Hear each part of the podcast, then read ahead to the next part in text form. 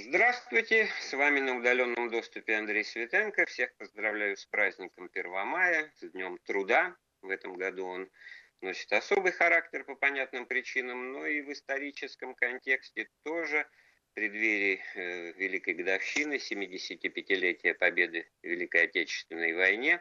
Мы сегодня поговорим о тружениках войны, об армейском тыле.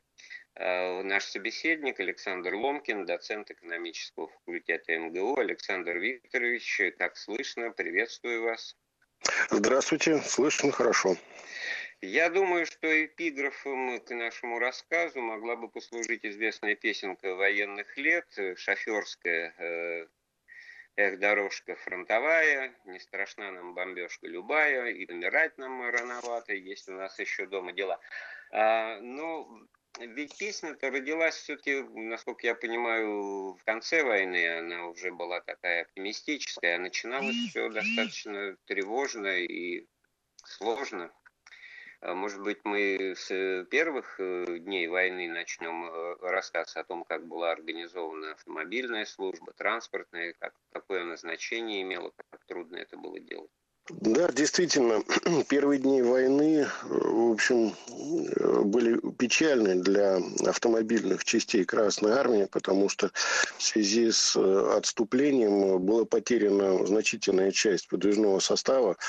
Э, очень много автомобилей было утрачено, и, в общем, задача командования Красной Армии в эти первые первые месяцы войны состояли в сущности в том, чтобы э, собрать автомобильные войска практически заново. Собственно говоря, этому действительно были посвящены их э, работы, и э, вопрос этот решался на самом высоком уровне, то есть даже выше генерального штаба, а на уровне Государственного комитета обороны ну так ближе к драматическим эпизодам, вот во время обороны Москвы, оказывается, одновременно с боевыми действиями, с мобилизацией предприятий на работу шло строительство Московской кольцевой автодороги.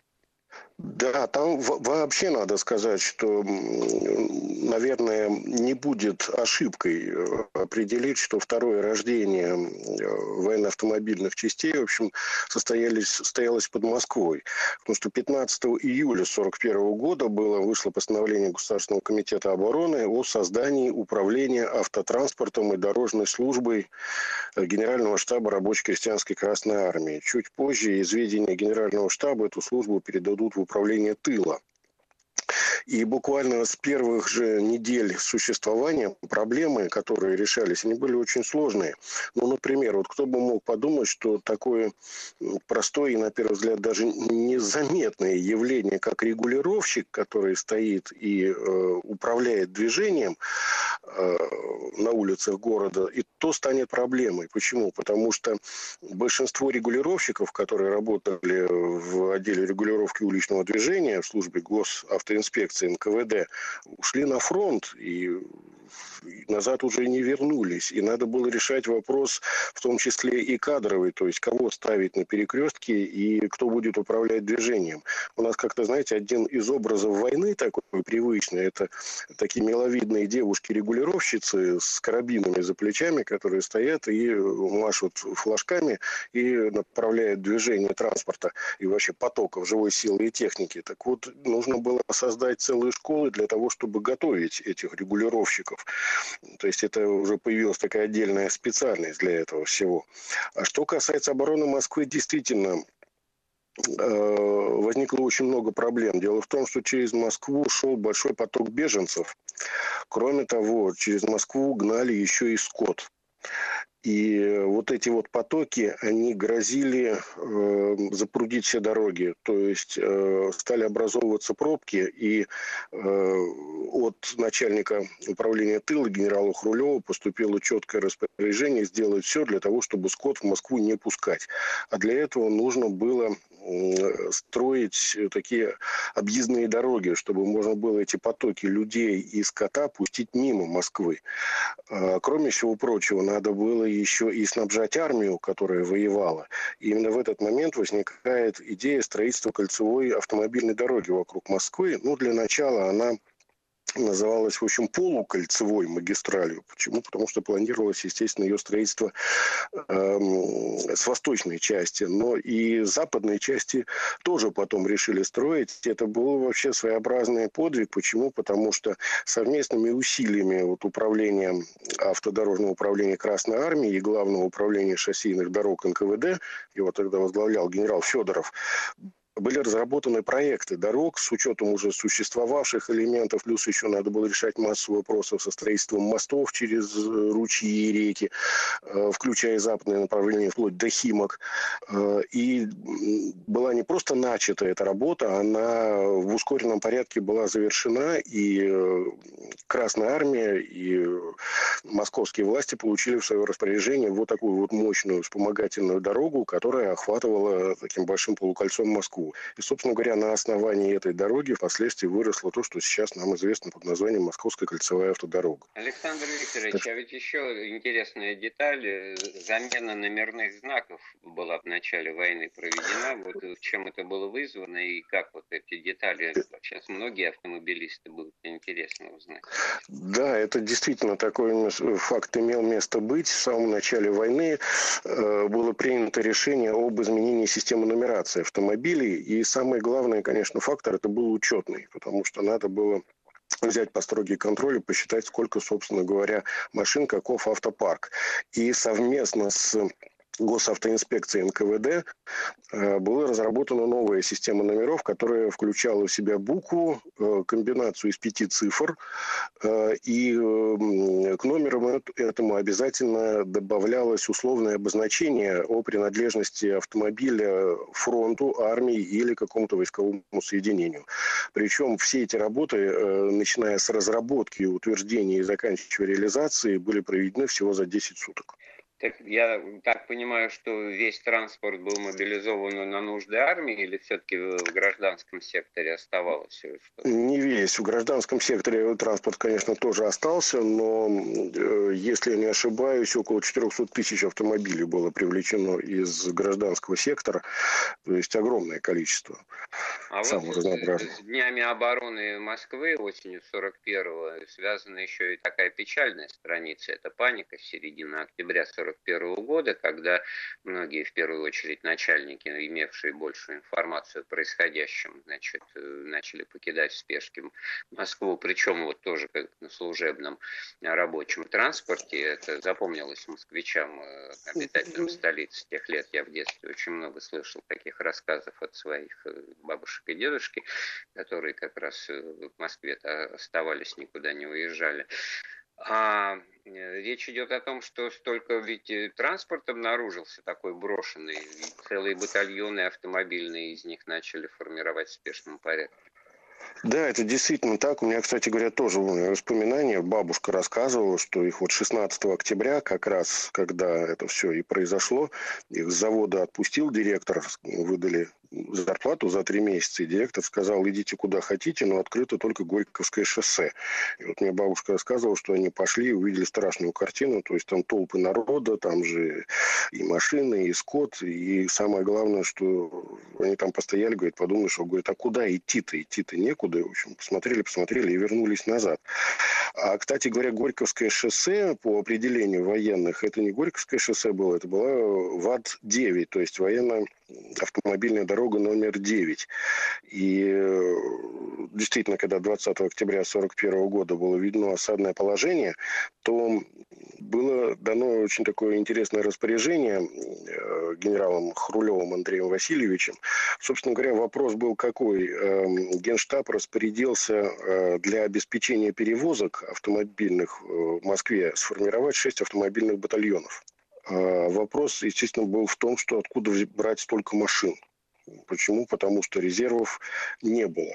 Э, и э, тогда возникла идея посмотри, э, посмотреть брошенные машины, потому что оказалось, что очень много автомобилей бросили, будут брошены на дорогах, и много автомобилей оказалось брошенных в городе. То есть брошены на улицах, а еще больше машин, как выяснилось, стояло в гаражах разного рода организаций и предприятий. Вот все эти автомобили были собраны, и в районе действительно стадиона «Динамо». Эти машины собирались, и там из них было сформировано вот эти самые шесть автобатальонов, собственно говоря, из брошенных бесхозных автомобилей, которые официально оформлялись в резерв Красной Армии. Александр уже несколько раз вы упомянули имя начальника тыла Красной Армии генерала Хрулева. Действительно, без него этот любой рассказ о, о снабжении, о тыловых э, работах Красной Армии невозможен. Он удостоился, кстати говоря, отдельного тоста от Сталина во время торжественного приема по случаю войны. И это показатель того значения, которое имела служба тыла. Но ведь одновременно вы упоминаете Гушоздор, какой-то, что это такое. И госавтоинспекция, это более-менее понятно. И как здесь была выстроена работа? Это были две вертикали, это кто-то все-таки был главнее, или функции были как-то распределены и не пересекались? Гушаздор – это Главное управление шоссейных дорог Народного комиссариата внутренних дел. Это очень мощная и по-своему таинственная организация, которая существовала до войны и во время войны. Собственно говоря, в ее функции входило, входили задачи дорожного строительства. Но Гушаздор много чего строил, не только дороги. Это была организация очень мощная. И, насколько я понимаю, с чисто экономической точки зрения, по всей видимости, это было сделано для того, чтобы скрыть денежные денежные потоки финансовые, э, которые в условиях плановой системы можно было бы отследить любопытствующему. То есть, э, как вы сами понимаете, дороги – это стратегические объекты. И если направлять много средств э, через госплан на строительство таких объектов, то это будет очень заметно. А если эти деньги направлять общим потоком в одно министерство, ну, собственно говоря, в Народный комиссариат внутренних дел, и там внутри перераспределять, то это уже остается мало заметно, если вообще заметно. А как было важно тогда, чтобы это было заметно? Все-таки другая страна, другое информационное пространство и вообще все по нашему... Почему? Страна, страна в три... это, на, на дворе была третья пятилетка. Э, собственно говоря, она должна была закончиться в 42 году. И это была тоже, по-своему, очень интересная и таинственная пятилетка, потому что в ее обеспечении было принято два народно-хозяйственных плана. То есть за один народно-хозяйственный план голосовали депутаты, а второй, в сущности, несколько отличавшийся по определенным позициям, на самом деле реализовывался. И это был уже народно-хозяйственный план воюющей страны. То есть уже э, страна да, вопрос о деньгах э, во время Великой Отечественной с учетом мобилизации социалистической системы, он всегда немножко неожиданно возникает, хотя никто денег не отменял.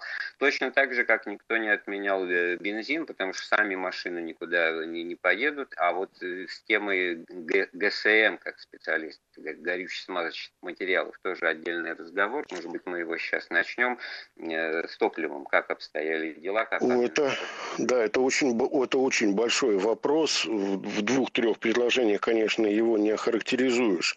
Э, дело в том, что это действительно была уже в полной степени война моторов. И вся штука-то была в том, что моторы были разные. И потребляли они разное топливо. Но вот представьте себе, что там базовым бензином в те времена в Советском Союзе был бензин марки Б-70, то есть с октановым числом 70 единиц. Следующий там шел Б-74, потом шел КБ-70. Ну, в общем так. В авиации чаще всего для поршневых двигателей использовался Б-70, а вот, например, э, легкие танки ходили уже на КБ-70. А вот бензин э, с октановым числом 78 единиц уже считался высокооктановым. А, в ходе войны там возникало много таких сложных вещей. Ну, например, в связи с тем, что в Советский Союз стали поступать э, самолеты по ленд-лизу американского и британского производства, у них двигатели были рассчитаны на 100-октановый бензин, а Советский Союз он не выпускал просто так такой бензин. И э, там приходилось его закупать, что было связано с очень большими трудностями. Э, с перевозкой. Э, ну и наши химики научились разгонять э, базовые бензины до высоких октановых чисел. Для этого специальные базы делались. С помощью присадок увеличивали октановое число и использовали его уже для нужд Красной Армии. Мы сейчас э, сделаем паузу в разговоре, а потом, наверное, вот надо будет продолжить эту тему, как распределялось топливо, вообще это все было, так сказать, за деньги, не за деньги, и как снабжалась в этом смысле гражданская часть населения, у которой, как мы выяснили, автомобили и транспорт сохранялись, но я имею в виду и ведомства, и предприятия. Я напоминаю, у нас в гостях историк экономической науки Александр Ломкин. Мы говорим о тружениках войны, об армейском тыле. Мы вновь в эфире Вести ФМ о тружениках войны, об армейском тыле. Мы беседуем с нашим постоянным гостем программы «Вопросы истории» Александром Ломкиным. Так, Александр Викторович, ну что же получается? Ну, вот, э, когда речь идет о войне, мы меньше всего думаем о тех вещах, которые заботят нас в повседневной жизни, о которых мы э, прекрасное представление имеем. А как э, осуществлялось снабжение транспорта, каким образом это происходило и в армейских условиях, и в гражданских? Ну, в стране были введены широкомасштабные меры экономии горючего причем как в тылу, так и на фронте. Э, и это были меры самые разносторонние. Ну, делались они не на ровном месте. Там сначала очень серьезно изучался вопрос, то есть как используются автомобили, э, как, э, соответственно, расходуется топливо, а потом были приняты решения. Были введены специальные памятки для водителей, которые помещались э, в каждую кабину. Эм, был очень строго поставлен под контроль прогон машин, то есть куда, с какой целью конкретный автомобиль используется и для чего. Было очень серьезно взялись за отслеживание того, насколько эм, правильно в целевом аспекте используется автомобиль. Если э, были очень строго пресекались случаи э, прогона порожняка, то есть если автомобиль идет, он должен был загружен быть. Если он перевозит какие-то грузы, то это грузы должны были соответствовать его габаритам. Ну, то есть, условно говоря, чтобы какой-то мощный грузовик не катал за собой какую-нибудь сорокопятку. Э, чтобы была определенная связь в этом плане. Были введены специальные лимитные талоны которые, на фронте, которые, по которым, соответственно, осуществлялась заправка. А, на самом деле были, как в то время говорили, перегибы, а иногда были вещи, в общем, ну, правильно сказать, преступные. Почему? Потому что, вот, кстати говоря, вот это вот нецелевое использование и пустопорожний прогон автомобилей приказами по армии определялось как а, попытка ослабить ударную мощь Красной Армии. Именно так это формулировалось в приказах. Ослабление ударной мощи Красной Армии. А это не шутки. Но бывали случаи, когда на уровне армии выявлялись эпизоды, связанные с утайкой топлива. То есть эм, э, службы обеспечения горючим на уровне армии э, просто заполняли свои базы и удерживали иногда целые эшелоны у себя с тем, чтобы иметь неучтенный резерв. Однажды это всплыло, э, и была проведена очень серьезная работа по выявлению подобных вещей и по пресечению этого в Красной Армии. Были приняты очень строгие орг-выводы в связи с этим. Так что, очень, на самом понятно, деле... А куда это, если это мошенничество, и чтобы, грубо говоря... Это, это, не, маш... это не мошенничество, это скопидомство. Так это правильно было бы назвать. То есть э, это никуда налево не задвигалось, э, хотя иногда э, такие случаи мне доводилось встречать. Выявлялись эпизоды, когда топливо использовалось в качестве, ну, скажем так, единицы благодарности, то есть части друг с другом так вот, расплачивались. денежное измерение бензин, как бы вот в переводе на наши деньги, что называется, можно? Нет, это, это тут совершенно никак не поддается пересчету, потому что деньги другие, система другая, тут в общем. Это... Я вспомнил фильм «Баллада о солдате», там же вот, э, трагизм и динамика сюжета, что значит, главный герой на машине вот этой вот на грузовой едет. Ну, он-то как раз, вот он как раз на передовую подвозил снаряды на своей полуторке, насколько я помню.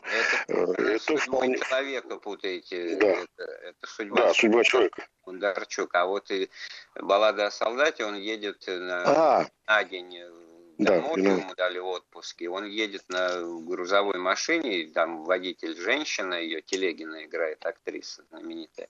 Вот. И, в общем, такое впечатление, что машина ты так вот, ну, с чем-то она нагружена, наверное, но э, едут они достаточно долго, и Ну, это в тылу, скорее, скорее всего, автомобиль находится на балансе у колхоза или совхоза, а там уже у них свои нормы, то есть это уже колхозная собственность, они там сами это все решали. Я в этом, в этом плане, может быть, даже вспомнил бы эпизод из книги э, «Сын полка», Катаева. Там, ведь помните, когда ефрейтор Беденко Ваню Солнцева везет в тыл, э, когда там Ваня первый раз бежал, они второй раз ловят попутный грузовик, а он э, везет стрелянные гильзы, например, собранные. То есть это тоже, кстати говоря, забота тыловых служб, потому что вот эти вот стрелянные гильзы артиллерийские и по возможности стрелкового оружия собирались как цветной металл, как металлолом, и сдавались, кстати говоря, были нормативы и премии выплачивались за выплату за сбор сбор вот этого вот цветного металла. Ну, самая известная, пожалуй, страница, связанная с историей вот, э, транспорта автомобильного в годы войны военных шоферов, их подвигов, это дорога жизни, это Ладога, да, вот тут какие-то примеры. Знаете, под, подвигов было очень много на самом деле. Другое дело, что мы как-то так забываем, что вот эти вот скромные рабочие войны, обычные шоферы, тоже совершали свои подвиги. Ну вот, в частности, может быть, так сказать, тоже зима 41-42 года, очень показательный такой подвиг младшего сержанта Василия Игнатьевича Свергуна, который тут в Подмосковье, он вез на фронт э, сыворотку крови в ампулах, упакованных в такие какие-то кассеты. Так вот, задача была в том, чтобы довести их не замерзшими, эти ампулы, чтобы кровь не замерзла. Он так посмотрел, залез к себе этот в кузов, стоял, видел, что они начинают замерзать. Так он разделся, обмотался вот этими вот полотняными этими лентами, в которые были упакованы эти ампулы, э, обмотал вокруг себя, потом уже сверху надел свою форму, поехал так, его несчастного нагнал какой-то немецкий самолет, начал его обстреливать, довольно долго гонял. Он был трижды ранен, э, но все-таки доставил вот этот ценный груз медсанбат, несмотря на ранения свои, и за этот подвиг был награжден орденом орденом знак почета. А что касается дороги жизни на Ладоге, официально у военных она называлась ВАТ-101, то есть военно-автомобильная дорога номер 101, и обслуживал ее 88-й отдельный мостостроительный батальон. Там вообще в целом ее обслуживал порядка 20 тысяч солдат и офицеров. Ну, что интересно, вот в плане работы водителей и тех, кто работал в Тулу, я бы назвал, например, такой момент. Вы знаете, у нас очень часто в кинохронике показывают, да и в художественном кино, очень эффектные кадры того, как автомобили с грузом проваливаются в полынье, образовавшиеся от взрывов снарядов и бомб немецких. Так вот, э, любопытно, что было потом. А потом эти грузы поднимались. Э, для этого использовали специальные краны, а еще к эм, ВАТ-101 была прикомандирована группа из знаменитого ЭПРОНа, то есть э, экспедиции подводных работ особого назначения водолазы работали там, занимались подъемом грузов, а если удавалось, то и автомобилей. Вот. Так что кстати говоря, шоферы и регулировщики на э, дороге жизни, они получали официально фронтовую норму снабжения. То есть у них э, паек был как у тех, кто был на передовой. Хотя они формально работали в тылу. А вообще там, конечно, и военным водителям, и автодорожникам пришлось очень много работать. Например, они занимались штопкой магистрали, как они это называли. То есть э, вот эти вот полыньи, сначала их закрывали досками, а потом зимой, используя уже природный эффект, засыпали снег, поливали водой с тем, чтобы они быстрее замерзали, и, соответственно, по ним можно было ездить. Особо интересный, вот, кстати, момент, связанный с, с бензином, с тем, что э, цистерны автомобильные перевозили нефть и нефтепродукты. Они очень быстро замерзали там, и поэтому на них не распространялись общие нормы автомобильные. Какие? Потому что обычно автомобили двигались караваном, такой цепочкой друг за другом. А вот автомобили, которые перевозили нефтепродукты, они мчались сами на высокой скорости отдельно. Ну, за ними, конечно, немцы там с воздуха охотились. Ну, то есть это была такая своеобразная вообще служба. Ну, вот это интересные детали, и, особенно и еще бы Еще бы, знаете, я бы отметил еще такой вид транспорта, который очень часто забывают, трубопроводный транспорт. У нас вообще в армии есть трубопроводные части специальные. Так вот, по дну Ладоги был проложен трубопровод, по которому качались нефтепродукты. И, кстати говоря, таких трубопроводов во время войны было построено несколько. Да, и не только на Ладоге, потом они строились при форсировании крупных рек, на Днепре, через Дунай два трубопровода таких было построено. То есть трубопроводные войска тоже тоже как транспортные войска тоже очень активно работали в годы Великой Отечественной войны. Ну что ж, прервемся на несколько минут и вернемся. Ну что ж, э, прервемся на несколько минут, вернемся. Ой, так, черт. Ну что ж, сделаем паузу в разговоре, прервемся на несколько минут. Мы вновь э, в эфире Вести ФМ вместе с историком э, экономики Александром Ломкиным. Мы говорим о тружениках войны, об армейском тыле, о транспорте, об автомобилях, о шоферах, об их подвигах. И вот что говорить, если Т-34 это символ был танка э, Второй мировой войны, то все-таки, как не погляди, Студебекер – это символ грузового автотранспорта. Это вот э, слово, которое было прекрасно известно всем. Это десятки и сотни тысяч автомобилей, полученных нами по Ленд-Лизу. Вот как это а, поставки эти осуществлялись, как они попадали и нашу страну и что с этим связано? Значительная часть автомобилей, это не только студебекеры, это и доджи знаменитые три четверти, и различные модели фордов, и прочее, прочее, они попадали в Красную Армию не через э, арктические конвои, а по сухой трассе, то есть через Персию из Ирана. И этим тоже занималось автодорожное управление Красной Армии. То есть в Тегеране было развернуто транспортное управление Красной Армии, в том числе там был автодорожный отдел. И было разработаны два маршрута движения – в Советский Союз. Первый маршрут пролегал э, по линии Тегеран-Решт, Астара, Баку, Тбилиси. Второй Тегеран, Казвин, Тибрис, Джульфан, Нахичевань, Ереван, Тбилиси, Орджоникидзе. Э, вот этот, кстати, второй более длинный, но более удобный маршрут использовался чаще. Работы там было очень много. Почему? Потому что железные дороги в Иране не совпадали по колее с нашей. И дороги автомобильные, которые были на территории Ирана, в общем, тоже не устраивали красную, офицеров Красной Армии. Пришлось и их строить. Строили мосты, расширяли дороги, укрепляли. Причем не только на территории Ирана, и на территории да, Кавказа просто... в том числе. Это... Александр Викторович, напомню, что Иран был оккупирован советскими и английскими войсками летом 41 года, в начале э, Великой Отечественной войны, а американские студебекеры, как я понимаю, морем попадали через Армузский пролив. Там их... Да, они оттуда уже там их принимали. И, соответственно, вот э, пер, первая партия прошла на Орджоникидзе, и, как выяснилось, в общем, студебекеры не выдержали этого броска. Почему? Из первой партии студебекеры все сразу поступили в ремонт. Э, пришлось приводить в чувство автомобили. Но э, там была кстати, своя ремонтная база в Орджоникидзе организована. Это сейчас вновь Владикавказ. Она так и называлась. Орджоникидзевская база студибекеров. Вот. Кстати говоря, распределением студибекеров э, занимался как раз Хрулев. И направляли студибекеры в основном в части гвардейских минометов, то есть «Катюш», потому что выяснилось, что их э, база наиболее подходит для этого мощного оружия, и в танковые и артиллерийские дивизии, в основном гвардейские. И студебекеров, кстати, не хватало. Вот известные слова Хрулева, что если бы студебекеров нам поступало в пять раз больше, то и тогда бы их было мало.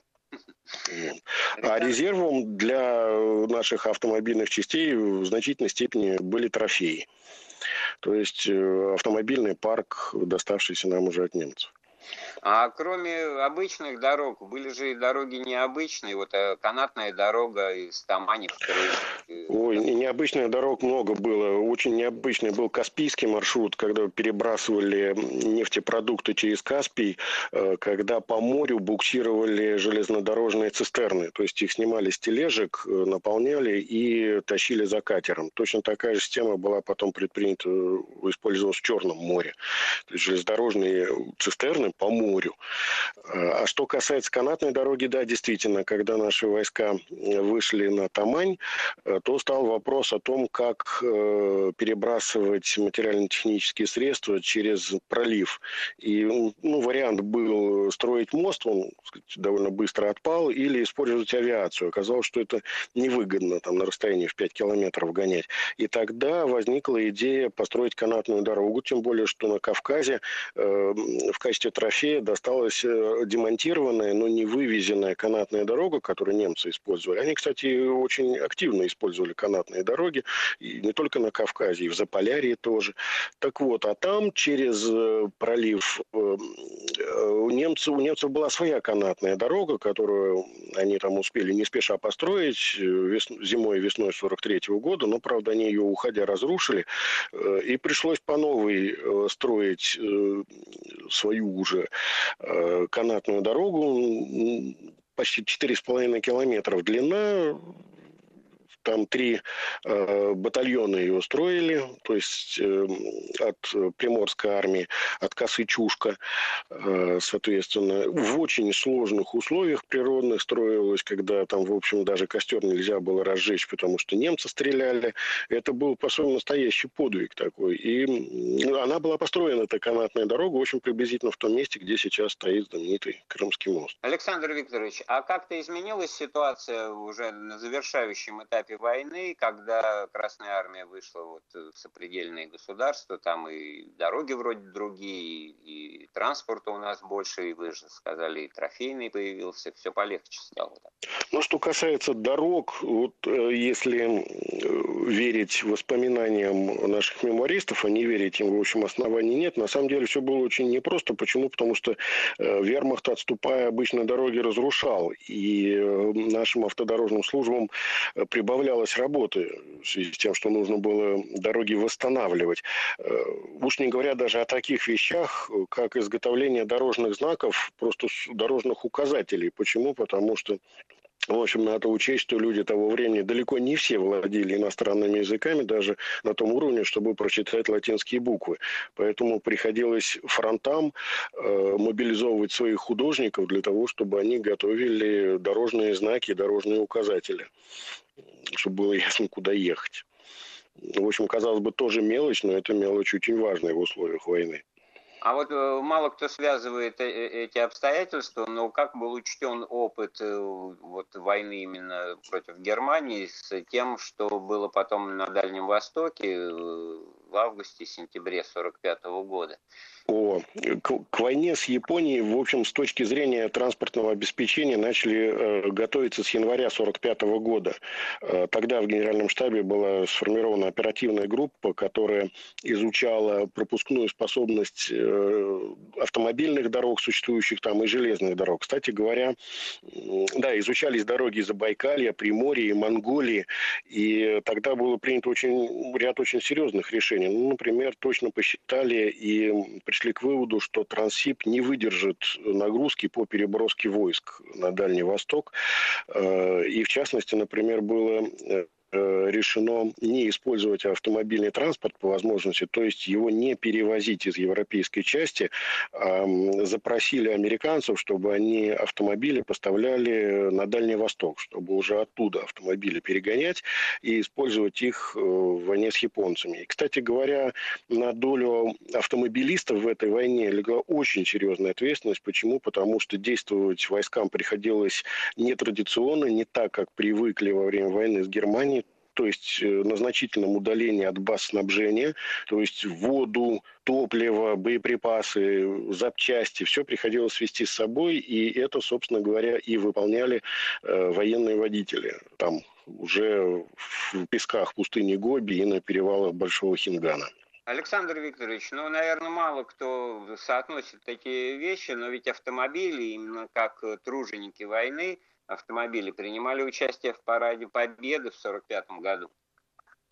Да, действительно, если с этой точки зрения посмотреть на кинохронику, то мы увидим, что на параде Победы прошли практически все типы автомобилей, которые тогда были э, на вооружении Красной Армии. То есть это и легковые автомобили, в основном, конечно, это автомобили повышенной проходимости. Э, там же прошли разные типы грузовиков. На базе студебекеров прошли «Катюши», на базе э, ЗИСов прошли автомобили автомобили с прожекторами э, ПВО.